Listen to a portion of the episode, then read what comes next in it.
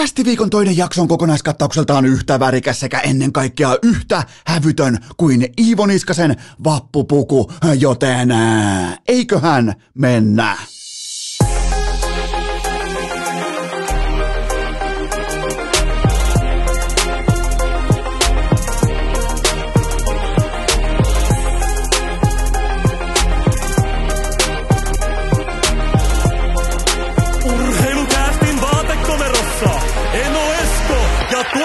Kobe.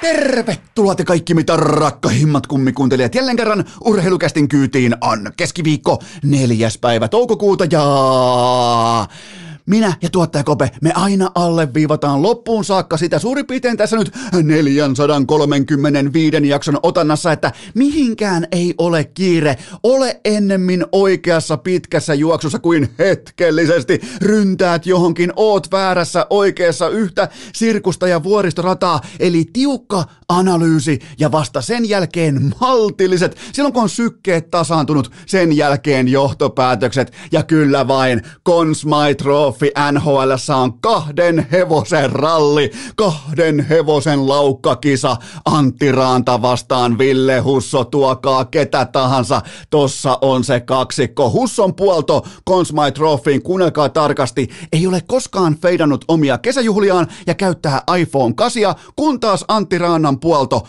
on kahden lapsen isä, eikä ole karannut kaukalon sivulukusta näissä playereissa kertaakaan ulos, joten kumpikin vetää huippukevättä kasaan. Mä en halua siis juosta asioina edelleen, mutta e- e- en mä pysty tässä kohdin tuomaan kolmatta, äh, kolmatta valjakkokoiraa mukaan tähän Consmy ralliin, koska kyllä se on kuulkaa Ana vastaan Husso. Husson vanhat IG-kuvat saattaa vielä puoltaa hänen osakkeitaan tuntuvasti tässä kohdin. Mieti, meet Espanjaa ja otat itsestäsi kuvan, jossa sä vedät ää, niskan taakse leukoja ilman paitaa, siis absoluuttinen alfa. Sitten on totta kai isä, jopa niinku Badre, Antti Raanta. Ai jumalauta, siinä on meidän kaksikko, herran jumala. Mutta nyt ihan vakavissaan, mikä yhdisti St. Louis Bluesin ja Carolinan pelaajia näissä avausotteluissa, avausvoitoissa? Ää, mun mielestä kumpaakin joukkuetta alleviivas kokonaissuoritusta se, että sieltä löytyi tietty huolettomuus siitä, että ei tämä playoff-jääkiekko nyt niin erilaista ja pelottavaa ole. Kummastakin huokui siis mun papereissa aivan täysi maksimaalinen luotto omaan maalivahtiinsa. Se on, se on asia, jota sulla joko on tai ei ole, ja se on rakennettu toistojen kautta, se on rakennettu kauden mitassa. Sä et yhtäkkiä vaan voi heittää jotain jätkää sinne uunia ja todeta, että tuossa on meidän ykkösveska, se muuten ottaa kaikki kiekot kiinni, luottakaa tuohon kaveriin. Niin ei rakenneta huippurheilussa kuitenkaan luottamussuhdetta, ja välittömästi Antti Raanasta sekä Ville Hussosta äh, avauskierros, avausyö, näin suomalaisittain. Kummastakin huoku tietty varmuus, tietty ö, läsnäolo, tietty presence, että hei, tää on vaan lätkää. Mä oon täällä, mä otan kiekot kiinni ja lähden kotiin ja sen jälkeen taas pelataan. Joten mun mielestä Hussossa on paljon samaa kuin IFK on parhaissa keväissä. Mun mielestä Raanassa on paljon samaa kuin muun muassa vaikka Porin Ässissä 2013. Joten mä en halua mennä asioiden edelle, mutta onhan Consmy Trophy jaettu näiltä osin. Miettikää, kaivohuone on muuten iso jako. Kumpi menee ekana? Äh, Markon vippiovesta sisään, Ana vai Husso? Kyllä varmaan kuitenkin Husso, koska se on äh, ex-stadin kingi ja se on dominoinut kaivonkin yötä vuosikaupalla, niin kyllä mä kuitenkin luulen, että se on Husso, mutta tässä on kuitenkin meidän ykköshevoset tähän kevääseen. Jumalauta, mitkä näytöt pöytään yhteensä näillä kaveruksilla, näillä golfareilla. 72 torjuntaa, yksi päästetty rysä, sekin vahinko äh, ja kaksi tuplaveetä mukaan. Ja välittömästi jossain määrin, jos ei kokonaan, miten tahansa voi tapahtua. Kummallakin on vastassa ehdottomasti laatujoukkueet, mutta ihan hitusen verran tuntuu, että olisi ollut luuta kurkussa sekä ää, Minnesotalla että Bostonilla. Mä sain sellaisen vaikutelman, että kumpikin ripauksen verran jopa foldas-kortteja lopussa, joten todella kova näyttö heti kärkeen. Eli kuten Ville Husso muuten totesi tuossa äh, maanantai vierailussa, jota muuten olette kuunnelleet aivan perkeleesti, niin hän alleviivasi siinä sitä, että kyllä sen matsin alussa heti tuntee, että tulee se, se tietty vipa tai tietty fiilis tai tietty flow siihen pelaamiseen, niin, niin nyt se oli kolmen minuutin kohdalla. Heti haki takatolpa pelastuksen. Olisiko ollut Zuccarellon syötöstä, en tiedä kenen paikka, kenenhän paikka olisi ollut vaikka mm, no oli kenen tahansa, mutta Zuccarellon syötöstä, niin hakee oikean patjan venytyksellä heti mukaan itsensä siihen peliin ja sen jälkeen päästä maaliakaan. Playoff debyytti pelaa välittömästi nollapelin ja Kaivolla tavataan Consmite kanssa, joten tota, Antti Ranta vastaa Ville Husso. Ai jumalauta, mikä dueli. Tämä on muuten dueli, minkä urheilukästin kummikuuntelijat ansaitsee. Kaksi mahtavaa tyyppiä, isä Antti ja Ville Husso, ex, ää, e, ex yössä vipeltä ja jumalauta, mikä suoritus tohon. Ja, ja välittömästi omat joukkueet, sekä St. Louis Blues että Carolina Hurricanes kuskin paikalle. On todella tärkeää. Voitte mennä katsomaan nyt, teidän ei ole koskaan syytä nojata pelkästään johonkin avausottelun ää, analytiikkaan tai siihen, mitä se tarkoittaa NHL-historiassa, mutta se on aivan täysin kiistatonta, ää, kun joukkue ottaa sen avausvoiton, miten voimasuhde, balanssi taittuu siitä eteenpäin. Kuinka suureksi sun odottama jatkoon pääsylle historiallisesti nousee näissä tilanteissa. Ja, ja sen takia mä annan avausvoitolle aina, etenkin kun se on statement. Se on ehdottomasti statement, eikä mikään räävitty säkävoitto tai joku poltetun maan taktiikka, vaan se on statementti. Sekä Carolina että St. Louis Blues välittömästi munat luukkuun näiden kahden hienon herrasmiehen johdolla. Antti Ranta, Ville Husso, Consmite Trophy on täten jaettu. Ää, ja nyt kun päästiin vauhtiin veskareiden kanssa, niin jatketaan oikeastaan kevään tärkeimmän pelipaikan tiimoilta, koska mä en koe mitään syytä sille, minkä takia mä luottaisin tänään Bostonin tai Minnesotan veskariosastoon yhtään enempää kuin maanantaina. Ää, osa teistä laittokin mulle inboxi, että totta kai hei Bostonilla kulttuuri, kaikki tämä Minnesota, ää, siellä on nostettu tasoa Marc-André Fleurin saapumisen jälkeen kollektiivisesti, mutta en, en, en, en mä nähnyt sellaista luotettavuutta, koska mä voin elää sen kanssa, että sieltä täältä menee kiekko maaliin, tai, mutta mä en välttämättä voi playoffeissa elää sen kanssa, että maalivahdin läsnäolo herättää epävarmuutta, herättää tiettyä sellaista hapuilua, että hetkinen, mitäs nyt tapahtuu, hetken, totakaan mä en nähnyt, hetkinen, tuolta tuli taas Tommo ja mä en ollut ihan täysin mukana, niin otetaan vaikka Linus Ulmark, päästi sel- selkäranka maalin maaliviivan takaa, kun taas Flurry oli niin sanotusti tekemättömässä paikassa, mutta kuinka moni näistä ää, tekemättömän paikan maaleista, vaikkapa YVllä, Bluesin YVllä, kuinka moni sai alkunsa Flurryn mehukkaasta reboundista, joten ei mulla ole mitään syytä luottaa Bostonin tai Minnesota veskariosastoon, etenkään kun niitä heijastaa Consmite Trophy-voittajiin Antti Rantaan ja Ville Hussoon. Karolainalla jättimäinen etu maaliedustalla, ykkössyöttäjä on vielä, ykkössyöttäjä on vielä dugoutissa, se vielä venaa siellä, se vielä lämmittelee olkapäät, että se tulee kohtarjomaan fastballia tai kierrepalloa sitten kenties otteluihin vaikka 5 tai 6, jos tämä sarja sinne asti etenee. Joten, ja muutenkin siis, muutenkin puhutaan veskareista, nyt on keskiviikko aamu. Laskehan nyt, sä tiedät tässä kohdin jo tätä kuunnellessa, että miten kävi, äh, äh miten kävi tiistai-keskiviikko välisinä, välisen yön otteluissa. Laskehan kahdeksasta otteluparista äh, näiden jälkeen jo veskarikriisit, koska tätä tehdessäkin mäkin pystyn poimimaan tuolta jo kolme veskarikriisiä. Herra Jumala, vasta neljä otteluparia startattu mun ää, tätä tehdessä, mun kirjanpidossa, ja kolme veskarikriisiä jo valmiina. Joten tota, Boston, Minnesota, Edmonton, mennään kohta Edmontoniin, ja miettikää vasta avauskierros louhittu menemään, ja tuntuu, että ainakaan mulla ja mun mielipiteellä ei ole kellekään yhtään mitään merkitystä, mutta onhan tuolla pussareita, johon mun on aivan saatana vaikea luottaa. Siis täysin kotisohva fanina, puhumattakaan, että mä olisin pelaajana niiden edessä. Vittu mitä kohellusta, joten tota, sellainen startti. Kyllä tää on hieno. Otetaan kerran oikein fanfari tuohon. Jumalauta, toi tekee suorastaan hyvää. Okei, ää, välissä yksi sisupuukko. Kun sä katsot, sulla on täys oikeus katsoa tai seurata NHL vain, että katot vaikka vaan tekstitvn tai luet ehkä jostain ää, paikallislehden sivupalstalta, että miten vaikka suomalaiset on performoitunut, niin se on yksi tapa seurata NHL ja mä en väheksy sitä yhtään. Mä todennäköisesti seuraan ripauksen verran tarkemmin, mutta ei munkaan silmätesti ole yhtä hyvä kuin vaikkapa Arttu Viskarilla. Kun sä katsot niitä tekstitvn-numeroita, niin sä et välttämättä noteraa Jesperi Kotkaniemen suoritusta tässä äh, ottelussa numero yksi. Eli 13 minuuttia peliaikaa kiikarit, aloitukset 50 pinnaa, kaksi riistoa. Eli aika niinku ö, perusprintattua materiaalia, mutta, mutta, mutta maali odottaman jakauma yli 90 prosenttisesti kotijoukkueelle, kun Kotkaniemi oli kentällä nelosvitjansa kanssa. Bostonin maali odottama Kotkaniemen ää, operoidessa sentterinä jäällä yhteensä 0,03 0,03, se on yhtä kuin lockdown, se on yhtä kuin shutdown, se on luukut kiinni. Joten tämä on sitä arvoa, jota Kotkaniemi tuntuu tuottavan vuodesta toiseen joukkueelleen pudotuspeleissä. Toki nämä on hänelle vasta kolmannet playerit, mutta joka tapauksessa pystyy jo tavallaan pystyy niinku tekemään tiettyjä päätelmiä siitä, että miksi tämä kaveri performoituu keväällä näin hyvin. Joten jälleen kerran, vaikka siellä on kiikarit taulussa, niin 90 pinnasta, siellä on kuitenkin vittu Boston Bruins vastassa. Ei siellä ole mitään marjanpoimia, tämä ei ole mitään Buffalo vastaa pelaamista. Siellä on Boston Bruins, joka yrittää ehdottomasti etsiä etkeä tähtipelaajillaan vastustajan nelosvitjaa vastaan. Ja sitten sieltä tulee Kotkaniemi, joka pistää shutdown-moodin päälle. 0,03 maali odottama omiin silloin, kun Kotkaniemi on jäällä. Se on kova suoritus kolme, yli 13 minuutin otannalla. Se on kova suoritus. Eli Boston toisin sanoen ei tehnyt kiekon kanssa hyökkäysalueella yhtikäs mitään ei yhtikäs mitään, joten tämä on sitä arvoa. Otetaan kylkeen vielä Teuvo Teräväisen maali.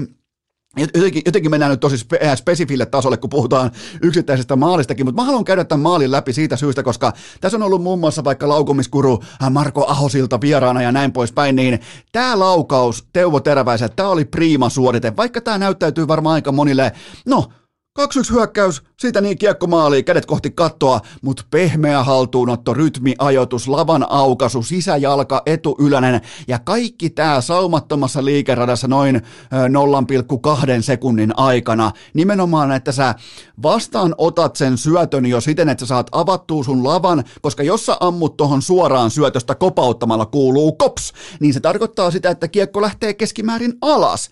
On hyvin vähän, mm, pitää mennä osastoon Matthews ja kumppanit, että tos pystyy ampumaan kopauttamalla ylös. Huomaatteko vähän niin kuin kevät ja kopukka ja kopautus alkaa astumaan, astumaan pöytään. Ää, mutta siis ää, pehmeä, sadasosan mittainen haltuunotto, sen jälkeen lavan aukaisu sisä- ja alalta, täydellisestä rytmistä, hyvä balanssi, vähän niin kuin laadukkaalla golfarilla, swingi heilahtaa koko ajan täydessä kontrollissa ja pallo on maisemassa, tässä tapauksessa kiekko yläviltissä.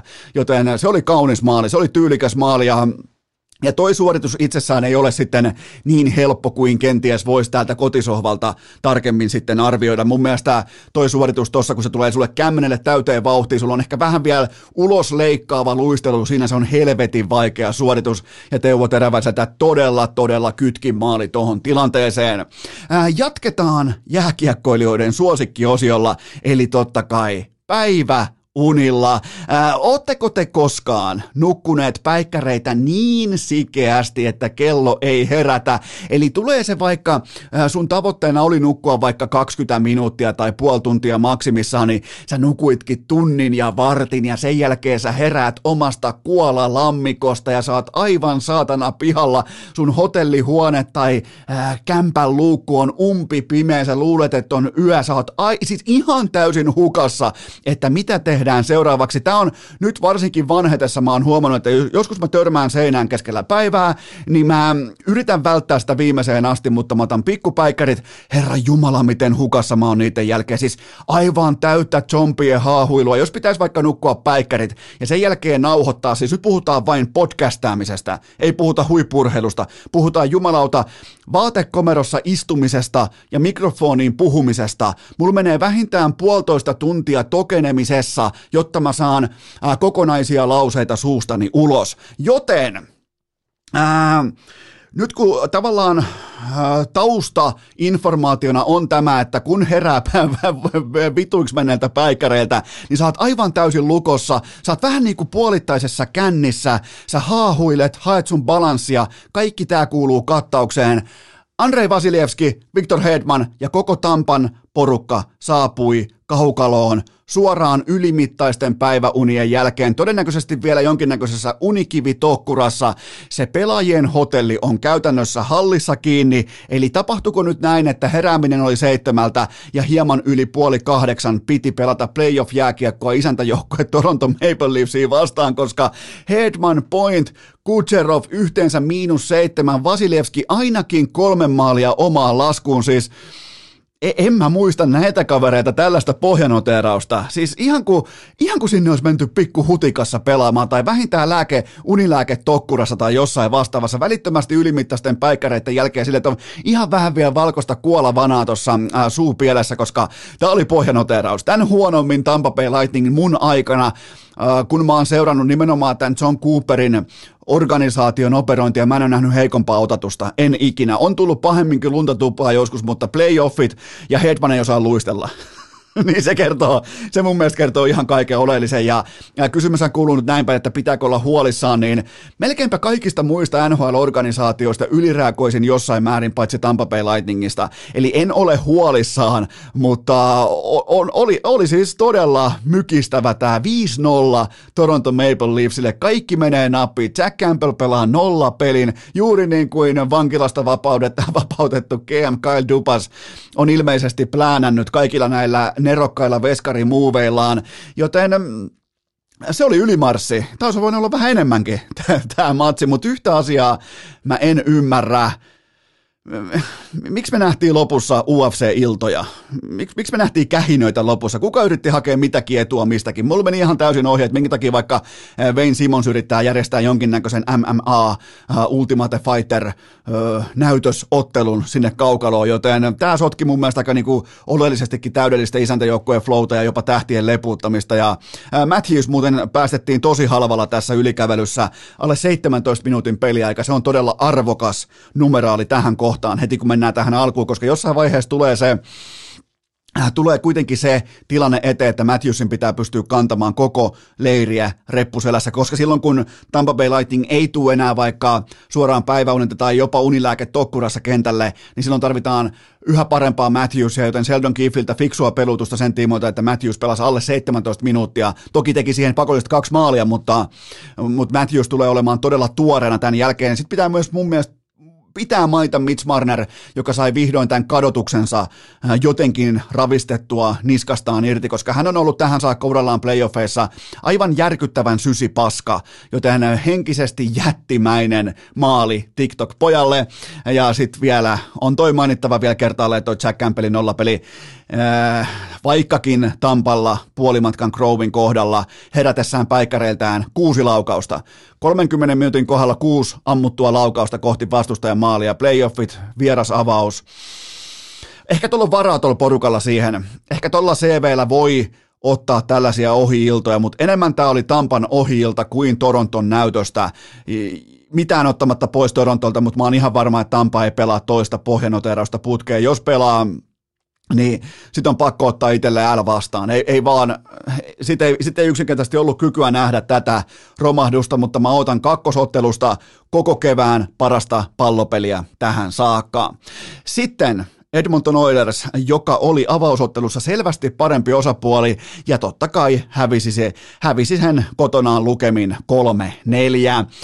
Tältä näyttää keskimäärin top heavy matalan itsetunnon organisaatio, jolla ei ole ykkösveskaria. Jos sä joudut pimittämään medialta sun pelutuspäätöksen, niin sulla ei ole ykkösveskaria. Mike Smith teki pari maalia omiin ja se oli tällä haavaa erottava tekijä ehdottomasti. Jonathan Quick puolestaan konkarina, veteraanina jonkin jonkin verran pokaalia kaapissa.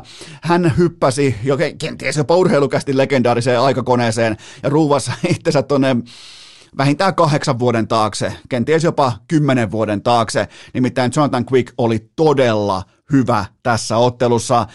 Mike Smith, vaikka tuli heikko ilta, vaikka tuli varsinkin se päästetty, tai se farsi, minkä se aiheutti siinä Los Angeles Kingsin voittomaalissa, sehän syntyi se maali siis siitä, että hän ensin töpeksii sen kiekon tyhjiin, sen jälkeen pelastaa sen, ja sen jälkeen päästään viivasta helpon sisään. Okei, ei jäädä siihen märehtimään, äh, mutta Mike Smith ei kuitenkaan ole tämän organisaation, koko sen talon, navetan, seinät ja katto. Se on tietenkin Conor McDavid. Conor McDavid on se pysäkki, johon tämä juna pysähtyy, ja se on se tie ja totuus. McDavid vie ton porukan luvattuun maahan, tai sitten se ei vie.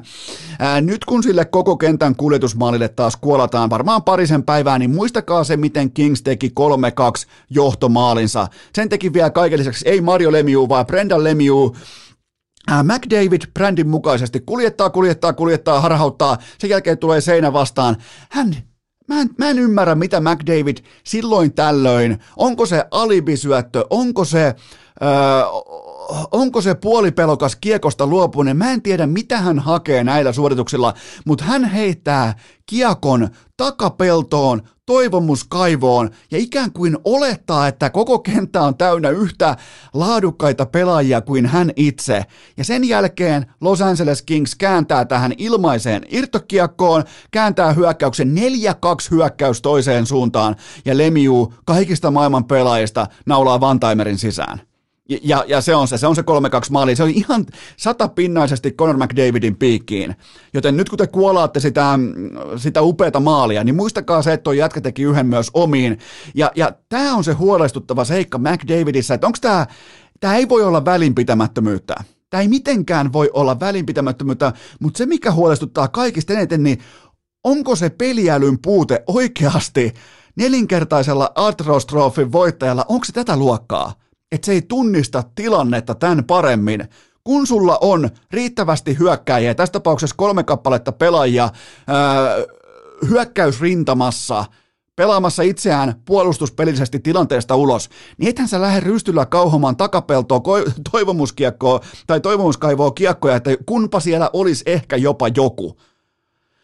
Joten jälleen kerran McDavid on se, mihin tämä ottelu lopulta kuitenkin hävittiin, ja ja se, mitä pitää sanoa Jesse Pulujärvestä, niin heikosta peliajasta huolimatta hän joutuu sammuttamaan näitä tulipaloja, McDavidin tulipaloja omiin aivan helvetisti kauden mitassa, ja nyt ei ehtinyt pukea edes palomiehen pukua ylleen, ja, ja se maksoi nyt sen arvokkaan 3-2 maalin siihen. Pulju vaan seitsemän minuuttia peliaikaa, pitää ottaa vähän tarkemmin, tarkemmin vielä otatusta siihen. Tämä kyseinen matsi jäi multa vähimmälle, ää, tarkastelulle tämä Edmontonin ja Los Angeles Kingsin avausmatsi, mutta pitää vielä tarkemmin tarkastella ää, puljun edesottamuksen, että mikä perustelee tämän hyvin niin kuin, täytemiestyyppisen peliajan, koska hän on mun mielestä huomattavasti parempi pelaaja, ja pyydän siis anteeksi, jos, jos on ollut vaikka joku ää, pikkuvamma tai jotain tapahtunut ottelun keskellä, minkä mä oon missannut, johtuu siitä, että en katsonut riittävän tarkasti. Ää, lopuksi vielä pieni numerorasti kaikille kummikuuntelijoille.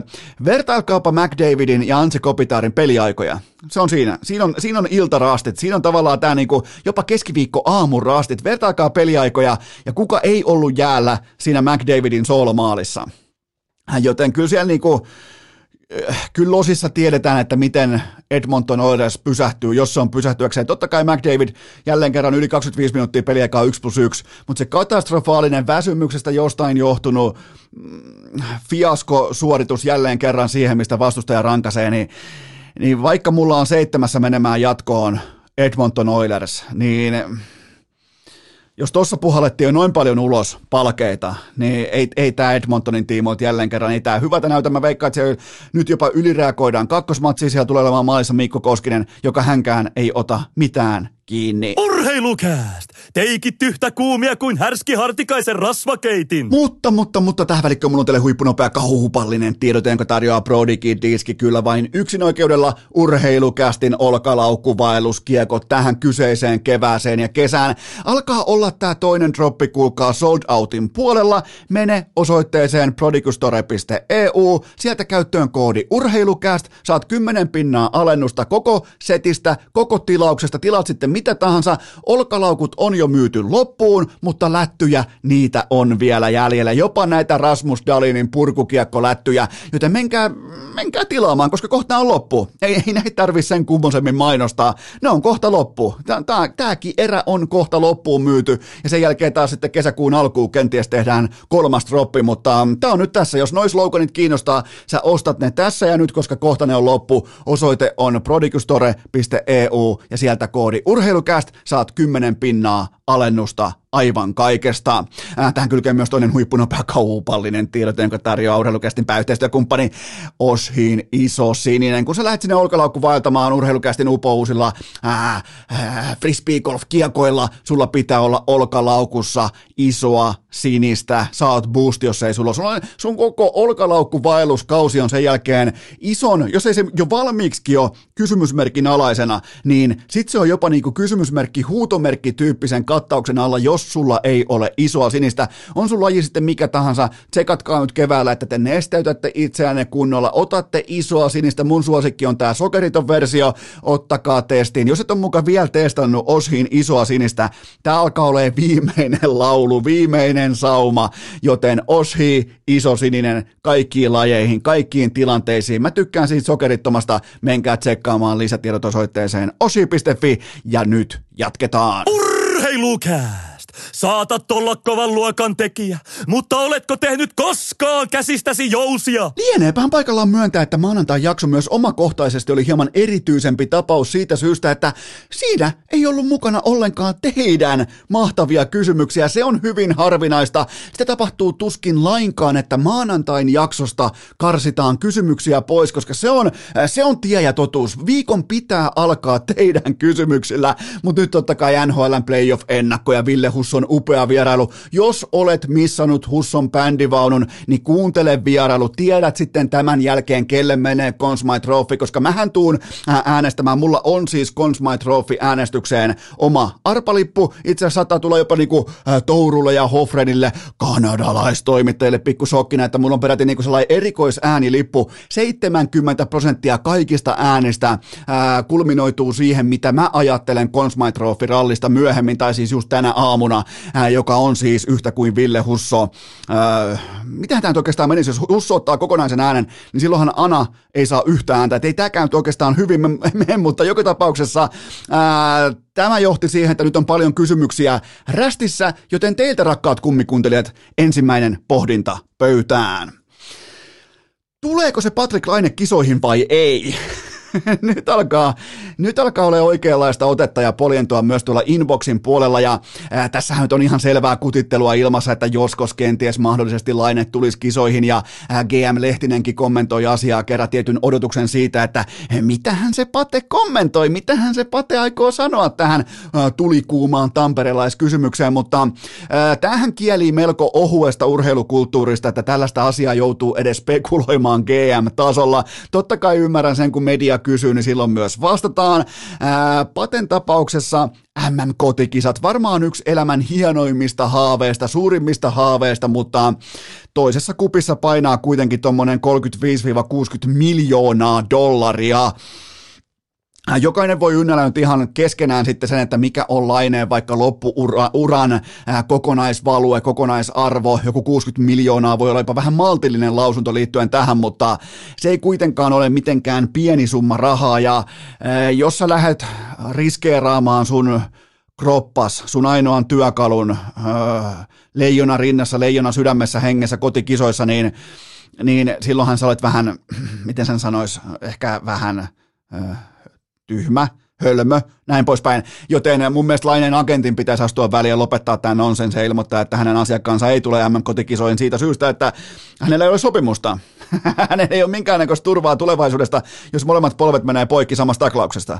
Ja, ja ura loppuu vaikka siihen, pahimmassa mahdollisessa skenaariossa. Joten tota, ei näitä tällaisia tyhmän rohkeita riskejä oteta enää vuonna 2022. Ne on liikemiehiä, ja jos joku on liikemies, se on Patrick Laine, joten mun odottama Patrick Laineen leijona, leijonan utulle, pois lukien Elisan mahtavat mainokset, on 0,00 prosenttia. Seuraava kysymys. Suomessa alkaa viikon kuluttua MM-kotikisat, mutta missä on kaikki meteli? No joskus kymmenen vuotta sittenhän kotikisojen kokoonpanon debatti alkoi jo syyskuussa, mutta tämä on se yksittäinen seikka, jonka volyymi on laantunut huomattavasti tässä vuosien ja menestyksenkin mittaan. Eli mun mielestä tällä hetkellä media keskittyy enemmänkin nimetyn kokoonpanon analysointiin sitten, kun Coach Jalonen päättää, että hän kokoonpanonsa nimeää ja sen jälkeen voidaan puida sitä, mutta se on vähentynyt huomattavasti, että media alkaisi rakentaa jotain ketjukokonaisuuksia tai, tai valitsemaan pelaajia sieltä täältä täältä ja vähän myös tuolta, joten sanotaanko jopa näin, että median luottamus Jukka Jalosen jääkiekkosubstanssiin vihdoin on saavuttanut tietyn aikuisuuden tilan. Että se on ihan paikallaan sitten, kun nämä pelaajat nimetään, niin silloin voidaan aina debatoida siitä, että kuka on ansainnut paikkansa tai, ää, tai kuka sopisi vaikka jaloslaiseen jääkiekkoon. Mun mielestä se on kiehtovaa, se on hienoa, se on mukavaa ajanvietä, että mä tykkään sekä itse tehdä sitä, että kuluttaa sitä sisältöä. Mutta on tämä vähentynyt tämä tällainen niinku, ennakkohype liittyen valittaviin pelaajiin, mutta olkahan huoleti, kotihuuma alkaa kuin taikasauvan iskusta ensi viikolla, se on pommin varma juttu, ei tarvi olla huolissaan, mutta tämä on, on, mun mielestä on tervetullut että sellainen niin vaahtosuussa kirjoittaminen lokakuussa tulevista M-valinnoista, niin se on luojan kiitos loppunut. Seuraava kysymys. Ostatko Bobi Lehtosen lausunnot SKA-sopimuksen repimisestä? No ihan heti alkuun mä haluan nostaa hattua erittäin fiksusta viestintä- ja PR-linjasta sekä Lehtoselle että hänen agentilleen, koska turkulaisen jääkiekon luottotiedottaja Timo Kunnari on luonut uran, mediauran näitä hetkiä varten. Jos turkulaisella jääkiekkoilijalla, ää, todennäköisesti miljonäärillä on huolia, niin Kunnari osaa laittaa sen iltalehteen mihin tahansa mediaan parhain päin tämän urheilijan kannalta ikuisesti ja aina. Siinä hän on ollut aina todella luotettava nimenomaan suhteessa turkulaisiin suomalaisiin jääkiekkoilijoihin. Ää, nythän puhuttiin siis sopimuksen repimisestä ja vaikka mitä mä teen matematiikkaa. Lehtosella oli suurin piirtein 63 vuorokautta aikaa repiä tämä sopimuksensa, eli hän siis toisin sanoen repi sitä ää, 47 millimetriä päivässä, jotta tämä 30 sentin A4 oli lopulta 63 päivän ää, mitassa lopullisesti myös revitty, joten se siitä repimisestä ää, jälki, jälkikäteen Jälleen Lehtonen valitsi oikeat sanat. Siitä mä nostan hattua myös. Nyt ei ollut mitään mellakan tynkää tai vähättelyä tai mitään muutakaan vastaavaa, vaan niin kuin erittäin asiallista, fiksua puhetta liittyen Putinin veriseen hyökkäyssotaan Ukrainaan. Mutta mun mielestä tämä asia kuitenkin, mulla, mulla on ihan yksi lysti, mitä puhuu Roman Rottenberg tai tai Bobby Lehtosen agentti tai, tai mitä lukee Timo Kunnarin laatimassa tiedotteessa. Se oli, oli muuten aika kova. Kunnarin juttu tuli ulos about sekunnilleen sen jälkeen, kun kalenteri kääntyi huhtikuusta toukokuuhun, jolloin tavallaan embargo purkautuu sopimuksesta puhumiselle keskimäärin urheilussa. Aika kova, niin kuin raudan lujaa tiedotuslinjaa Timo Kunnarilta, jonka siis käsittääkseni pitäisi tehdä myös journalismia, mutta, mutta sitä on niin vaikea tehdä turkulaisista, niin silloin pitää pysyä tiedotuslinjalla. Ja, ja, ja sekin pitää myös puolustaa vielä, että hän niin kuin itse kukin on opiskellut tiedotusoppia, ei journalistiikkaa, muistakaa aina se. Joten Uh, mun mielestä asia lopulta kuitenkin bottom line hengessä paketoidaan näin. Uh, sieltä KHLstä ja Venäjältä, sieltä joko tultiin tai ei tultu pois. Kaikki muu sen rinnalla on semantiikkaa. Mun mielestä tätä asiaa ei ole vaikea käsittää. Mun mielestä minkään niin Lehtosen agentin turha huutaa mistään höpö höpö sopi, sopimussakoista öö, KHLn tiimoilta, jota, jos FIFA ei tunnusta venäläistä jalkapalloa, niin luuleeko joku, että kansainvälinen jääkiekko tunnustaa venäläisen jääkiekon ensi syksystä alkaen? Joten sieltä joko tultiin pois tai ei tultu. Ja, ja nyt mitä tulee tähän, että Lehtonen pelaa Leijonissa MM-kotikisoissa ja osa teistä varmaan pohtii sitä, että miten sun kannustukset menee ja miten sun, että et, et, voiko, voiko tätä Leijona porukkaa kannustaa, jossa pelaa nyt Venäjälle jäänyt huippurheilija, niin mun mielestä siinä jokainen tekee oman, oman linjan vetonsa ja, ja, ja sen takiahan näitä tiedotteet laaditaan Iltalehteen, jotta saataisiin kansan tuki taakse näinä hetkinä, kun on tehty kovia päätöksiä. On kova päätös jäädä sinne, niin kuin, siinä on rahasta kyse. Bobi Lehtonen jäi sinne rahan takia.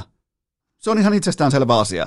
Joten mun, mun mielestä tässä jokainen voi tehdä oman johtopäätöksensä ja, ja ja kuten sanottu, niin mun mielestä Lehtonen valitsi näin jälkikäteen tismalleen oikeat sanat ja osoitti ryhtiä. Toki 63 päivää myöhässä, mutta silti osoitti ryhtiä ja äh, eihän kyse ole siitä, että pääosin kyse ei ole kuitenkaan siitä, että saako välittömästi asiat kenties vaikka mun tai sun mielestä oikein, mutta pitkässä juoksussa kuitenkin asettuu oikealle puolelle historiaa, niin on sekin jotain. On sekin jotain tässä tilanteessa ja, ja tota, no, mä vielä alleviivaan sitä, että sieltä joko tultiin pois tai ei tultu. Kaikki muu on semantiikkaa, kaikki muu on sopimussakoilla heittelyä ja kaikkea muuta vastaavaa. Seuraava kysymys. Mihin naulataan odotukset Leijonien NHL-vahvistuksille? No sieltä tulee Henri Jokiharju Harri Säteri. säteri, joka heitti vielä, ai saatana, heitti Nashville vielä pelaa Coloradoa vastaan. Sitten se tulee Juho Lammikko ja Joel Armia, jolla on vielä lääkärin tarkastus Montrealin tiimoilta vielä ää, pykälässä. Siitä pitää tulla puhtaat paperit, jotta pääsee Leijoniin edustamaan Suomea. Ää, mielestäni nämä kaikki kyseiset pelaajat saapuu Leijoniin oikeista syistä. Kukaan ei täytä NHL-tähtivahvistuksen tunnuspiirteitä ja se on pelkästään hyvä asia, koska se menestys, jos sitä on tullakseen, se tulee laadukkailla Euroopan Jukka Jalosen luottopelaajilla. Se on ihan selvä asia, näin se on toiminut ennenkin, ihan vuodesta tuota 2011 alkaen, totta kai silloin kapteeni Mikko Koivu varasti, tai ihan syystäkin varasti kaikki otsikot, mutta se laajuus sen ympärillä oli voimakkaasti Eurooppa-sävytteinen. Joel Armian saapumisen myötä mä ihmettelen nyt ääneen sitä, että miten nykykuntoinen, nykyvireinen Marko Anttila voi mahtua kisajoukkueeseen tällaisen kevään jälkeen. Mä, Mä ymmärrän siis, ei, ei ole kytki, enempää kytkin pelaajaa kuin Marko Anttila 2019, mutta nimenomaan kapteeni Mörkö Marko tuo kultaa Suomea ja pelaa siis ne kolme matsia Venäjää, ää, Ruotsia ja Kanadaa vastaan. Siis aivan taivaallista jääkiekkoa, mutta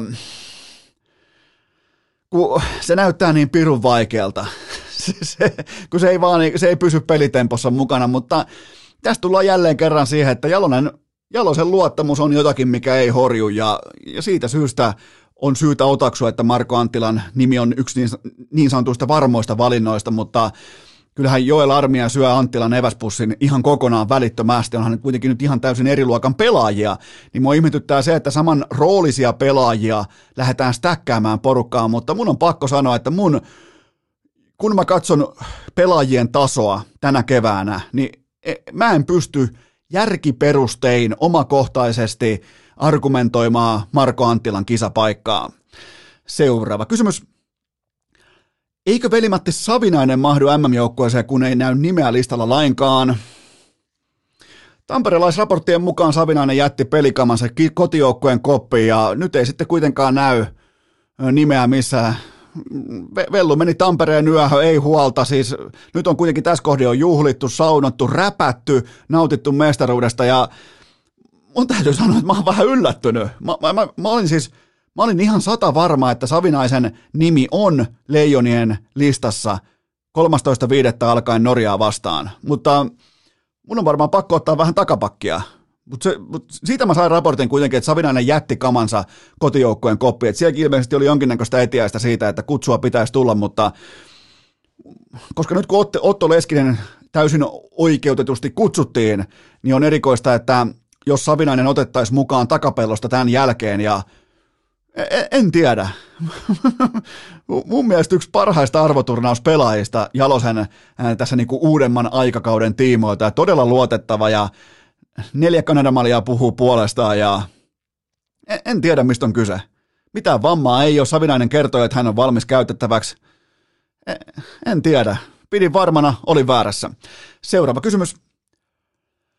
Miten tähän nyt pitäisi suhtautua, kun KHL-joukkueet julkaisevat suomalaispelaajien sopimuksia kuin normikeväänä konsanaan? Niin siis KHL on täysin normikevät menossa, muistakaa se, siellä ei mitään sotaa. Siellä ei ole minkäännäköistä sotaa. Tämä on ihan business as usual ja se kertoo kaiken oleellisen, mitä tästä Putinin propaganda ää, liikasta pitää ylimalkaan tietää. Mutta miten ihmeessä, tää on, nyt tullaan tähän kysymykseen, miten helvetissä pelaajat ja heidän agenttinsa, agentilla on yksi duuni, hoitaa pelaajan asioita tarjoilla pelaaja aina parhain päin kaikkiin tilanteisiin, on kyse sopimusneuvotteluista, mediasta, yhteistyökumppaneista, mistä tahansa, aina parhain päin.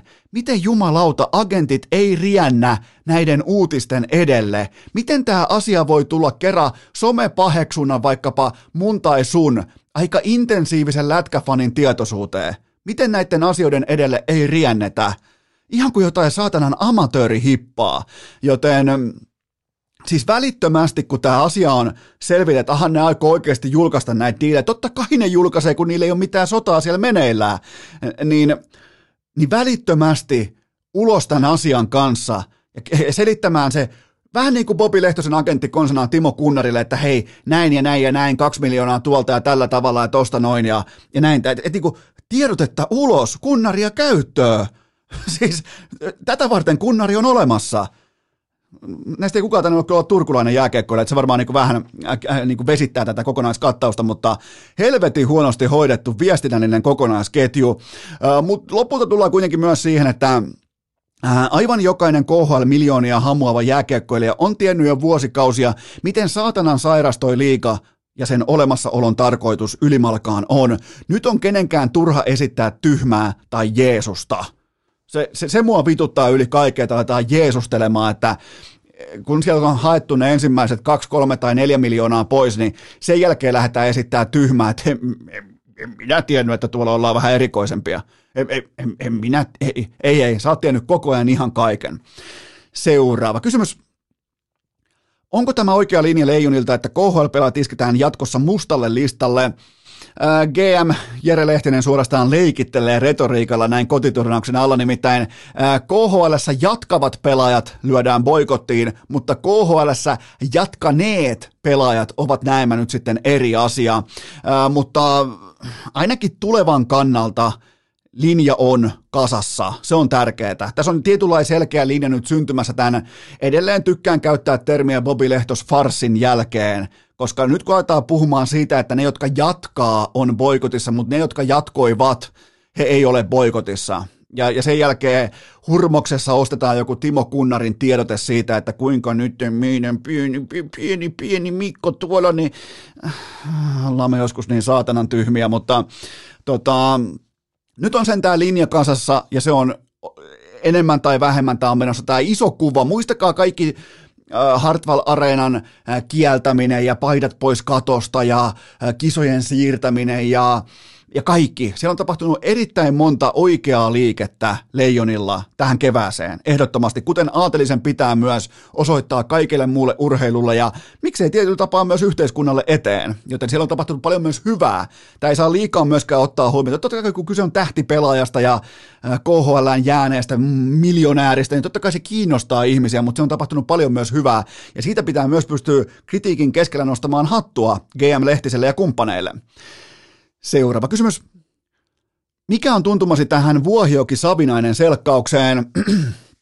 No tämä on varmaan naurettavinta, mitä mä oon pieneen toviin joutunut lukemaan, että mitä on itse oppinut asiaa muutamalla äh, viestillä, niin kyseessä on kaksi erittäin äh, rivoa vitsinheittäjää, keskustelijaa. Ja silloin jos kolmas osapuoli, jos mä vaikka mun lapsuuden ystävän kanssa keskustelen mun omalla tyylillä, vaikkapa mun äh, rakkaan ystävän, jonka nimi nyt on vaikka, heitetään vaikka Anne, niin meidän keskustelu voi olla erittäinkin härskiä, äh, vivahteikasta, hyvinkin outoa. Ja siitä jos kolmas osapuoli alkaa tekemään jonkinnäköisiä raportteja sopimattomasta käytöksestä, niin kyllä me ollaan vitun softeja kaikki siinä kohdin. Pidetään pieni tauko, mennään eteenpäin. Urheilukääst! Tietomäärässä keskinkertainen, arvaamiskyvyssä korvaamaton. Tähän välikköön mulla on teille huippunopea kaupallinen tiedot, jonka tarjoaa urheilukästin kumppani Dick Johnson.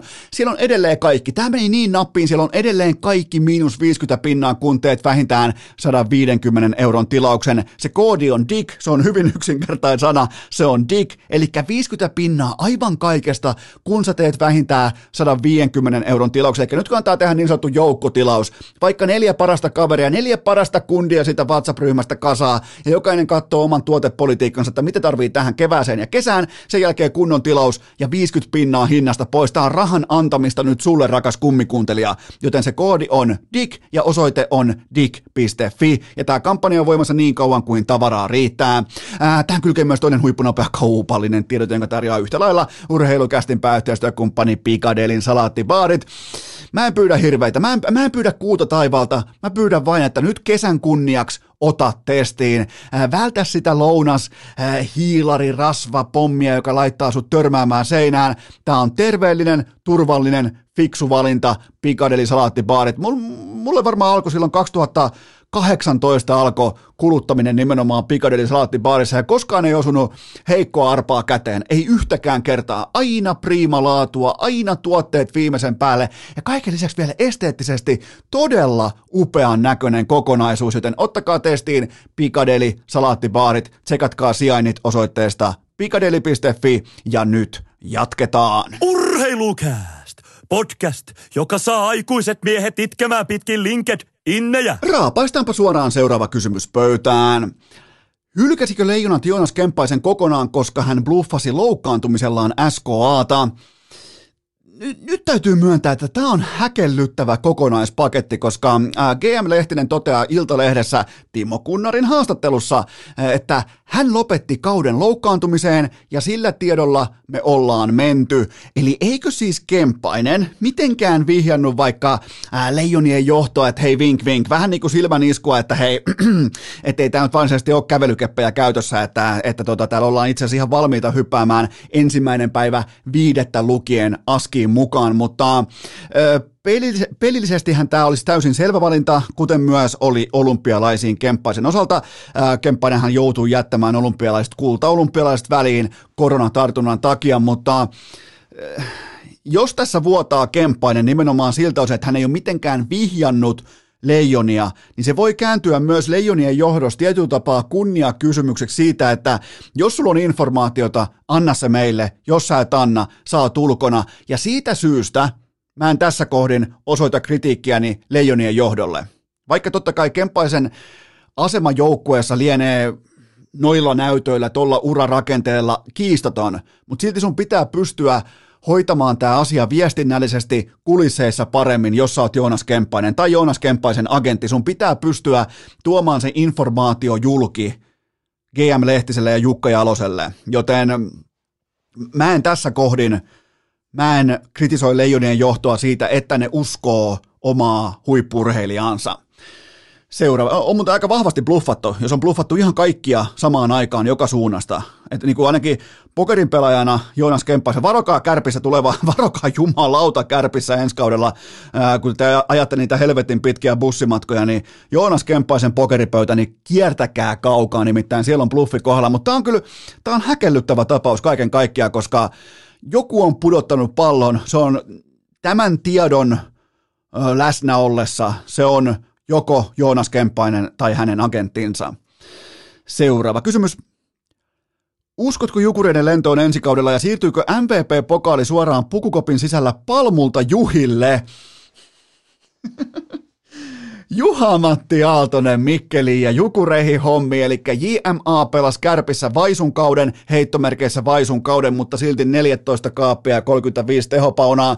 Ää, mikäli, ää, oikeastaan mä kysyn näin päin, mikä oli Juha-Matti Aaltosen lausunnon ö, kärki liittyen tähän uutiseen? Se oli roolitus, luvattu roolitus. Nimenomaan se, että coach Jokinen on antanut valmiiksi jo herrasmieslupauksen roolituksesta. Ja mitä tämä tarkoittaa? Tämä tarkoittaa sitä, että Juhin on tehtävä helvetisti töitä. Siis eihän jokinen tässä nousukiidossa ja tässä menestyksen huumassa ja tässä tavallaan niin kuin tikkaiden kiipeämisen kiimassa, niin eihän se ala katsomaan mitään puolikuntoista sauvakävelijää. Se haluaa nähdä huippurheilijan ja jos Juhi on valmis työntämään itsensä sinne äh, rajan punaiselle puolelle, enkä tarkoita tässä kohtaa itärajaa, vaan ylipäätään niin kuin vaikkapa Polarin mittaria, hakemaan niitä ihan äärimaksimeita vielä kerran itsestään. Mä en tiedä, onko hän nyt koskaan ikinä niitä edes hakenut, mutta tämä vaatii töitä. Ei Aaltonen ole enää niin hyvä pelaaja, että se voi vain ilmoittautua paikalle suoraan laadukkaan äh, Porsche-kesän jälkeen. Joten tämä on mielenkiintoista. Mä, mä, mä tervehdin tätä ilolla, koska Aaltonen heittää itsensä ja uskottavuutensa peliin koska se on välittömästi viltissä, se on popcorneilla, jos homma ei toimi, jos sä tuut puolikuntoisena mukaan. Eli nyt toistoi sisään, töitä sisään, se on siinä. Ja Jukurit kohtaa ensi kaudella aivan eri tilanteen. Nyt se otetaan tosissaan. Ja oottakaa vaan asiantuntijoiden ylireagoivia kausiarvioita. Siis mä, mä oon ihan varma, että useammatkin analyytikot heittää jukureita sijoille 2-5, ihan siis automaationa, mikä on ihan täysin pöyristyttävää sen jälkeen, että likimain samalla kokoonpanon rakenteella sitä ennakoitiin ihan täysin perustellusti sijalle 15, joten tuutte näkemään helvetin kaunista ylireagointia ensi syksynä, mutta mä tykkään siitä, että Juhi Aaltonen menee Mikkeliin ja Jukureihin hommiin, koska siellä on myös pakko, jumalauta, tehdä hommia. Seuraava kysymys. Voitko käydä ihan rehellisesti tunneskaalasi läpi, kun seurasit U18 leijonien pronssijuhlia, niin siis kyseessä on U18 leijonat, ei missään nimessä U80 leijonat, kuten kenties joku podcastaja jossakin jaksossa on virheellisesti väittänyt, mutta sekin on muuten fakta. Tuo kaikki pelaajat on alle 80-vuotiaita, joten mä en peräännyt tästä lausunnosta. Eli mennään näihin juhliin, siellä oli ohjattuja tanssiliikkeitä ja paidatonta riehumista ja kosolti pommakkia ilmassa, mutta normaali olosuhteessa mä olisin äärimmäisen pettynyt, mutta nämä on kuitenkin vielä ihan lapsia. Näillä on kaikilla keskijakaus, näillä on koko elämä edessä menkö tämän kerran. Mä en halua nostaa mitään divisionaviireja katsoa. Mulle pronssimitalia ei ole olemassakaan. Ja, mutta se on fakta. Se on siis kylmä fakta. Vaikka ne kokee voittaneensa jotakin, niin tonne kisoihin ei lähetty hakemaan pronssia. Se on pommin varma juttu. Niin, si- silloin mä aina karsastan, on, va- vaikka nyt mä en karsasta, nyt mä en yleisellä tasolla, jos puhutaan liittymättä mitenkään näihin äh, pronssijuhliin, niin mä karsastan sitä, että juhlistetaan saavutusta, jota ei lähdetty hakemaan. Nimenomaan negatiivisessa valossa. Se on kulta tai boost. Siihen elämään pitää tottua. Siihen urheilijan, huippurheilijan arkeen pitää tottua suomalaisessa jääkeikossa, että se on, se on kulta tai boost. Et si, siinä menee mun mindsetti ylipäätään kotimaisessa jääkiekossa, mutta, mutta nämä on lapsia, nämä saa heiluttaa pommakkia hallitusti 15 minuutin ajan. Seuraava kysymys. Mitä povaat seuraavaksi Aaron Kiviharjulle? Jaahas, lisää lapsia. Äh, kyllä mä odotan U20-turnausta kesän lopulle ja Kiviharjen, Kiviharjun kutsua tähän kyseiseen kokoonpanoon.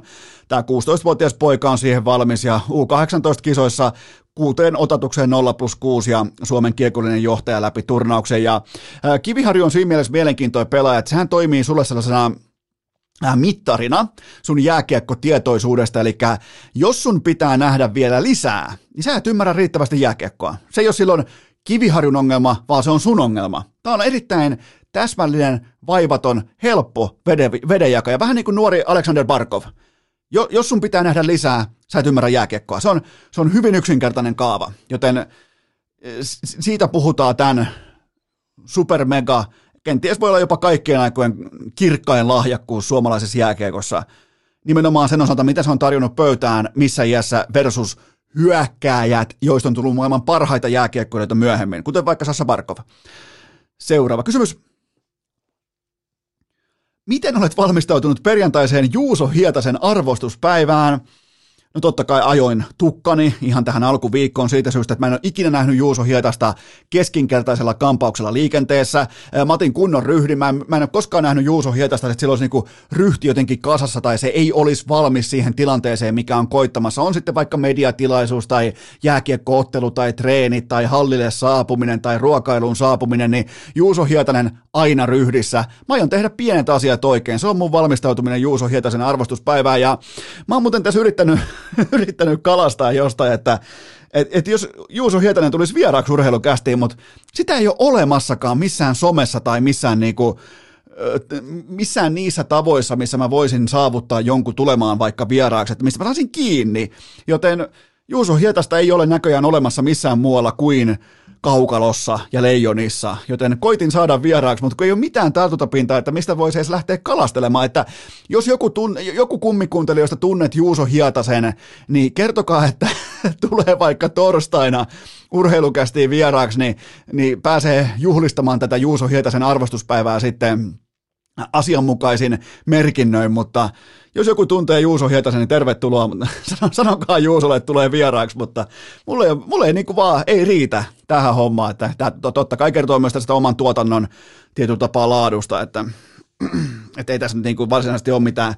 Jenkeissähän tämän kokoisella podcastajalla on niin kuin oma vieras buukkeri. Siis se, se, jonka päiväduuni on se, että se hoitaa vieraita sisään lähetyksiin jatkuvasti ihan mieletön kontakt, kontaktiverkosto ja sen varaan niin rakennetaan, niin tää, täällä toivotaan, että joku on somessa ja jos ei ole, niin pensselit santaa. Mutta joo, mä oon valmis perjantain upeaan juhlapäivään, eli Juuso Hietasen arvostuspäivään.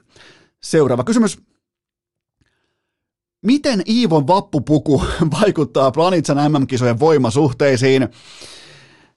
no olihan tämä lastenhuoneen verhoista parsittu puku, se oli kieltämättä melko tuhti statement tähän kevääseen, koska kisoihin on suurin piirtein vielä 10 vuotta, 10 kuukautta aikaa ja ne on käytännössä nyt jo ohi päämatkojen osalta, joten äh, huhu Amerikan suunnalta jopa kertoi, että Met Galaa oltiin siirtämässä tämän johdosta, koska hienoin puku nähtiin jo etupellosta vappuna vieremällä Pohjois-Savossa. Äh, suoraan suksitesteistä ja vieläpä juhlien kapelimestari vähän täytyy jopa epäillä, että olikohan toi puku nidottu mieheen kiinni, koska juhlista ei tullut yhtäkään paidatonta kuvaa inboxiin. Se on ehkä, jos pitää yksi punalippu heittää, niin se on se, että Iivo ei ollut omissa juhlissaan ilman paitaa, mutta toisin kuin vaikka Mikko Rantanen olisi välittömästi ollut ehkä jopa tupakki huulessa, mutta ää, siis todelliset Aalistan juhlat vieremällä, kuunnelkaa urheilulehdestä tuttu tähtivalokuva ja Jesse Väänänen ja Jämin jänteen huoltorekan ulkoseinästä tuttu Ristomatti Hakola.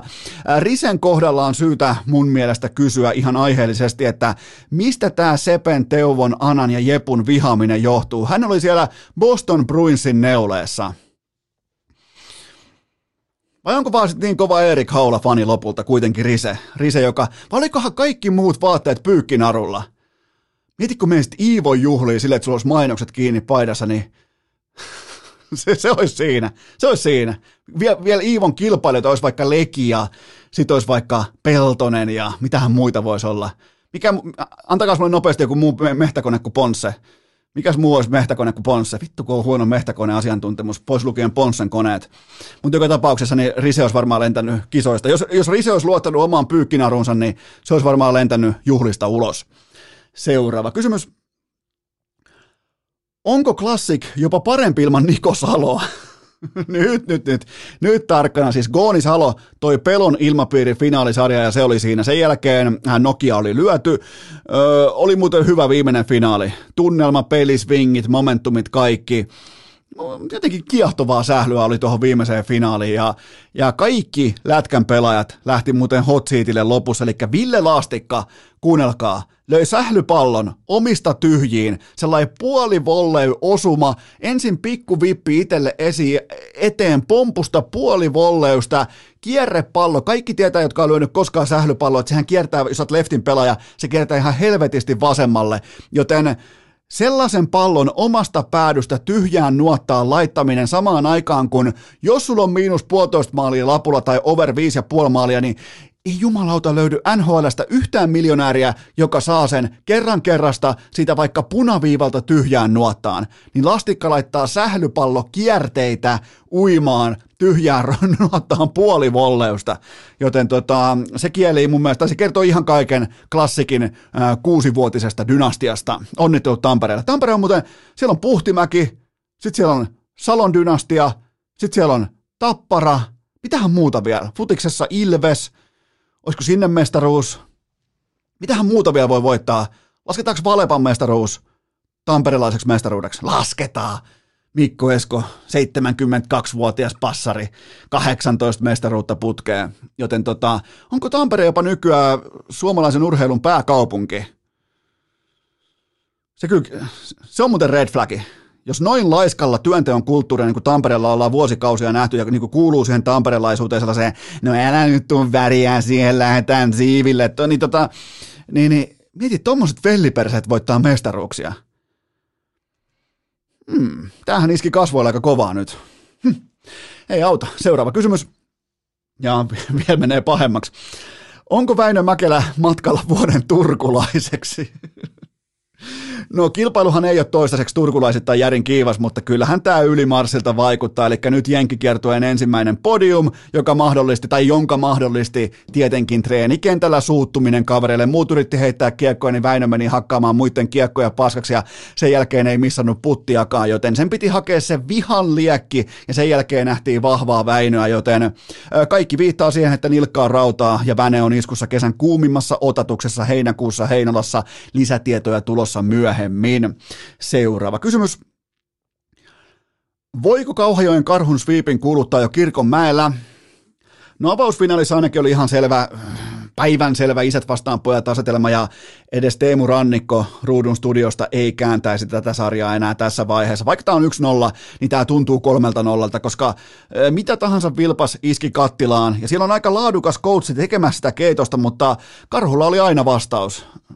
Ei, ei sille silloin voi mitään, se on isät vastaan pojat ja Sean Huff selostamossa palotien rinnalla. Ää, jotenkin Sean Huffin tiimoilta mun on pakko sanoa, että jotenkin se vaan iskee muhun omakohtaisesti kerran erässä. Mä aina silleen, kun, vähän niin kuin valehtelija valehtelija elokuvassa, kun se Jim Carrey on siinä, kun se saa reittä siltä naiselta ja sen jälkeen sanoo sille, että on mulla ollut parempaakin, kun se ei enää pysty valehtelemaan, niin, niin sen jälkeen se alkaa itselleen, on mulla ollut parempaakin. Niin mulle tulee tällainen samanlainen naurahdus aina välillä, kun mä muistelen sitä, miten Sean Huff sanoi urheilukästi vieraana, että LeBron James on parempi koripalloilija kuin Kobe Bryant. parempi kuin Kobe Bryant.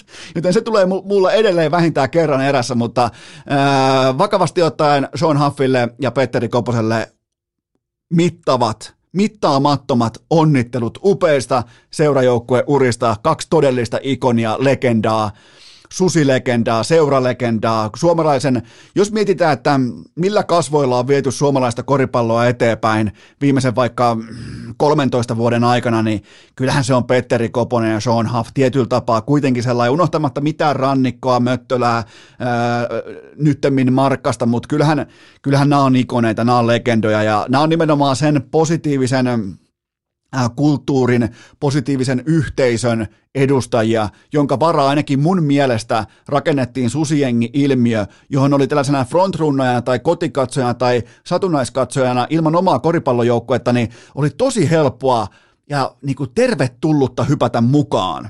Et, et, et se, se, se, liittyy, vaikka mä en pysty sitä tässä kohdassa, kun tämä ei kuulu aihelistaan ja, ja tämä vaatisi ehkä isomman osion, mutta siinä on jotain koposlaista ja haffilaista tällaista aitoutta, vilpittömyyttä, iloisuutta. Ja aina kun sä meet noiden susijengiläisten vaikka lähelle, oot sitten vaikka fani tai mikä tahansa, niin sä tunnet itse enemmän tai vähemmän tervetulleeksi. Siitä on kyse, ja se on yhtä kuin susiengin ilmiö, ja siinä keskiössä Koponen ja Haf, joiden siis upeat seurajoukkueen urat on täten ää, paketissa. Seuraava kysymys. Onko 76ersin kausi taputeltu? On, eli nyt mentiin NBA-maailmaan, on se paketissa, ei voi mitään, Joe Embiid sivussa ja Bam Adebayo tekee peintissä ihan mitä haluaa avausmatsiin tässä kyseisessä kakkoskierroksen kohtaamisessa 24 pinnaa ja kentältä 8 kautta 10 pelitilanne heitot ja James Harden vähemmän yllättäen ei kykene olemaan ykköshevonen taaskaan. Itse asiassa James Harden välttämättä koskaan urallaan ei ole ollut uskottava ykköshevonen playoff-koripallossa. Yhtä paljon pelitilanneheittoja sisään kuin menetyksiä Game ykköseen. Miami löi pöytään 14 pinnan blowoutin todellisella fiaskosuorituksella. Siis Miami oli todella surkea, todella heikko, kaukaa 25 pinnaa, 11 menetystä ja silti 14 paunaa laittaa käkeä filaa. Joten Embiidillä tai ilman, tämä on aika nopea, tämä voi olla jopa, jopa luudatesi, tämä on sweepi. Voi olla herrasmies sweepi, jotain tämmöistä, mutta tämä on hyvin todennäköinen sweepi, koska Miami on todella vahvassa kunnossa. Niillä on varaa olla heikko ja voittaa silti näin vahvasti. Seuraava kysymys. Onko Luka Doncicin eväät syöty Phoenixia vastaan? No Lukarepussa piisaa sitä ihan oikein tehtyä ruispalaa, mihin tulee ensin. Äh, kerrataan nopeasti leivän tekeminen, varsinkin ruisleivän tekeminen, mikä on pyhä asia. Ensin siihen tulee juusto, sen, sen jälkeen siihen tulee kinkku. Niin tätä kyllä riittää, tätä oikein tehtyä ruispalaa Lukarepussa, mutta e, et sä voi olla playereissa tilanteessa, missä sun pitää etsiä tulitukea vaikkapa Maxi Kleberistä saakka. Kleber, joka ei pysäytä yhtään ketään, toki voi tuoda heittoapua, mutta ei, ei siis ei mihinkään. Et jos pitää sieltä asti etsiä apujoukkoja, niin kyllä sä oot kusessa ennen kaikkea koko runkosarjan parasta joukkuetta vastaan, kun sulla ei ole edes kotietua käytettävissä. Ja mun mielestä ensimmäinen matsi ei osoittanut tapaa, jolla Dallas voi Sansin lyödä tai edes haastaa. Joten kyllä tässä tullaan siihen, että onko tämä nyt kuitenkin sitten se Chris Paulin, olisiko tämä Chris Paulin kevät ja vuosi vihdoin, että hän saisi sen kirkkaimman vihdoin uralleen, koska hänkin on jo 37-vuotias ja No, ja alkaa siis, mä, nyt toivon, mä toivon yhtä asiaa. Ja mä toivon itse asiassa kollektiivisesti ensin mä toivon sitä NBAn playereissa, että nämä ei tule ratkeamaan loukkaantumisiin, kuten nähdään jo tietyllä tapaa Joel Embiidin tiimoilta. Ehkä Chris Middleton voidaan heittää samaan kattilaan, mutta äh, mä toivon, että Chris Paul ei loukkaannu. Ja me nähtiin jo Devin Bookerin sivussa käynti ja miten se vaikutti, mutta mä toivon todella, että tällä kertaa Chris Paul ei miltään osin loukkaannut, ei pystyy pelaamaan vetreenä ja täyskuntoisena koko playerit maaliin saakka, koska sen jälkeen me nähdään se todellinen kuva siitä, että, että pystyykö toi äijä voittaa mestaruutta vai ei, koska toi on ollut kytkin otteluissa viimeiseen kolmeen playoff-runiin nimenomaan katkaisumatseissa, silloin kun oma joukkue voittaa, niin NBAn paras pelaaja. 37 paunaa per peli, 77 prosenttia kentältä näissä otteluissa – viimeisimpänä otatuksena 14 kautta 14 kentältä Game 6 New Orleans Pelicansiin vastaan, joten mä, mä, mä toivon, että Chris Paul voittaa koko paskan. En ennusta, mutta mä toivon. Seuraava kysymys. Mihin, mitä tuossa lukee? Kyllä. Mihin Ronnie O'Sullivan asettuu kaikkien aikojen urheilijadebatissa? No kyllähän tässä alkaa olla nyt jo seitsemännen maailmanmestaruuden jälkeen sellainen maaginen top 500 niin kuin raja rikki suorastaan, että, mutta niin kauan kuin tuolla tepastellaan menemään hovi, hovimestariksi pukeutuneena keppi kädessä, niin mä oon ulkona. Mä, mä en jotenkin, en, en mä, mun on tosi vaikea pitää. Eikö tämä muuten ollut tämä Ous se, joka fiksasi näitä matseja? Eikö tuosta lajista makseta mitään vai mistä on kyse? Pelaako noin persaukisina vähän kuin jotkut nelosdivarin jalkapalloille, Suomesta jotain muuta vastaavaa, vai mistä on kyse? Että joutuu fiksaamaan maailman parhaana. Oliko se Ronnie O'Sullivan, joka jäi tästä fiksaamisesta kiinni, vai oliko se joku toinen? Se on melkein pakko olla O'Sullivan, koska mä en tiedä ketään muuta snookerin pelaajaa. Joten, mutta joo, otetaan mukaan O'Sullivan tuonne top 500 suurin piirtein. Että kyllä siinä on niin pakko löytyy oikeita urheilijoita sitä ennen toi 499, mutta Sellainen, sellainen oli urheilukästin viikon keskimmäinen jakso. Nyt lähdetään nauttimaan äh, playoff NHLstä, playoff NBAsta. Otetaan kaikki vastaan, mitä tulee. On leijonia, on. Herra Jumala, tässä on hirvittävä kattaus. Leijonilla kenraalinäytös nyt torstaina. Sveitsiä vastaa kotikentällä Tampereella ja sen jälkeen Jukka Elonen julkaisee maajoukkueensa kotikisoihin. Kyllä tässä kuulkaa niin kuin, urheilukästin asialista ainakaan ei jää sortiksi tänä keväänä, joten nyt tehdään sellainen juttu, että ihan normaalin tapaan perjantaina jatkuu.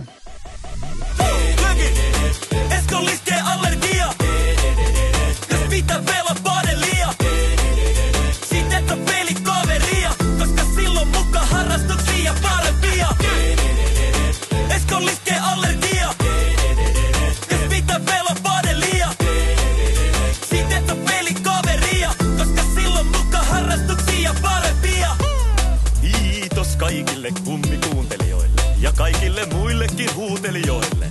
Tämän päivän jakso oli tässä. Valitettavasti urheilukästi on odotettavissa myös tulevinakin päivinä, joten anna korviesi huilata siihen saakka. Siinä kaikki tältä erää.